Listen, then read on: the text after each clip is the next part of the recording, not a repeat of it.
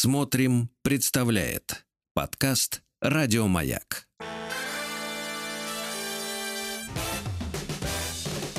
Вахтанг Махарадзе и Павел Картаев. Давайте поговорим о лжи и почему человек не может жить в обществе без этой самой лжи, почему приходится все время врать. На Кому? связи заместитель... Всем приходится время от времени. Заместитель директора по науке НИИ мозга и высших достижений РУДН Вера Владимировна Толченникова. Вера Владимировна, здравствуйте. Здравствуйте. Здравствуйте. Здравствуйте, коллеги. Да, Вера Владимировна, ну давайте сначала разберем, что такое ложь. Понятно, что э, это когда человек говорит неправду, но а в чем механизм лжи? Это какая-то защитная реакция, может быть, человека. Э, что заставляет человека лгать? Так, если в глубину копнуть. По-разному. Зависит от ситуации, зависит от цели задачи. Задачи могут быть совершенно разные, но с точки зрения нейрофизиологии, момент сотворения лжи, момент порождения лжи мозгу нужно создавать как минимум две альтернативные реальности. Как все на самом деле происходит и так, как это нужно представить, моделировать ситуацию. В этом смысле ложь – это такой тренажер для мозга, потому что нужно как минимум э, затрачивать усилия на эту некоторую вторую альтернативную реальность. Вот. Ну, когда маленькие дети врут, они, как правило, закрывают рот руками, они себя определенным образом подают, вот. А взрослые тоже себя выдают, но гораздо сложнее, это достаточно интересно исследовать. Нас может выдавать темп речи, скорость речи. Называется такой параметр латентный период ответа. Это сколько времени проходит между вопросом и ответом. И каждого из нас могут выдавать совершенно разные параметры. Вот лично вас может выдавать тембр голоса. Кого-то mm. может выдавать тембр, а кого-то только удары сердца. А тембр голоса он как может выдавать? Он у меня ниже будет становиться или выше будет становиться, когда я захочу соврать?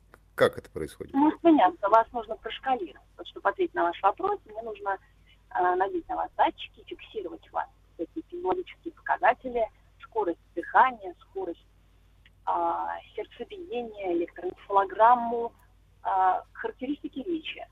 И э, задать вам 100 вопросов. И на 50 вопросов попросить ответить верно, как вас зовут, насколько вам лет, а на 50 вопросов попросить вас нагло соврать.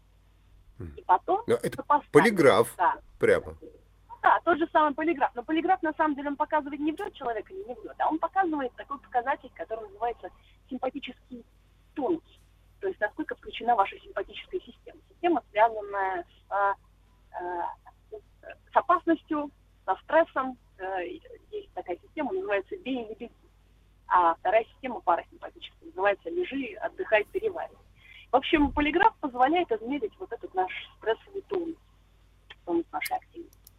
Вера а, Владимировна, так получается, что врать это хорошо для мозга, да, если он затрачивает энергию, он как-то там соображает, разминается, тренажер, вы говорите. То есть врать э, как минимум для мозга хорошо.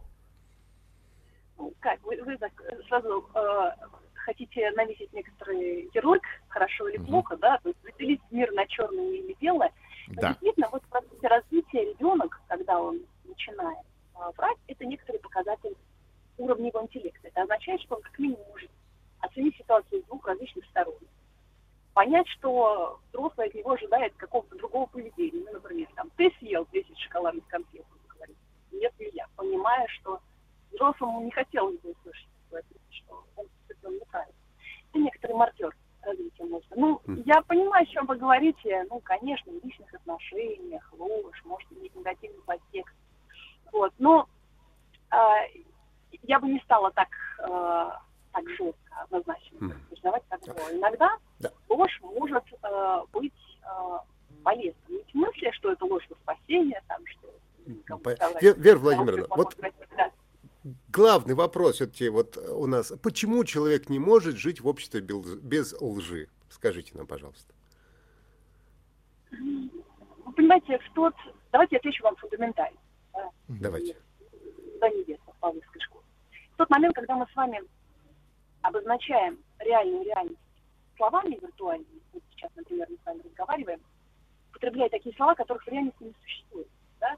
А, когда, например, я говорю слово «дерево», или машина. Не существует дерева абстрактного. Существует эта конкретная елка, это конкретная пальма. А, когда я говорю дерево, когда я говорю э, принцип работы синхрофазотрона, мозг, нейрон, это все абстракции, которых в реальности не существует. Дело в том, что у нас есть инструмент оперирования несуществующими абстракциями.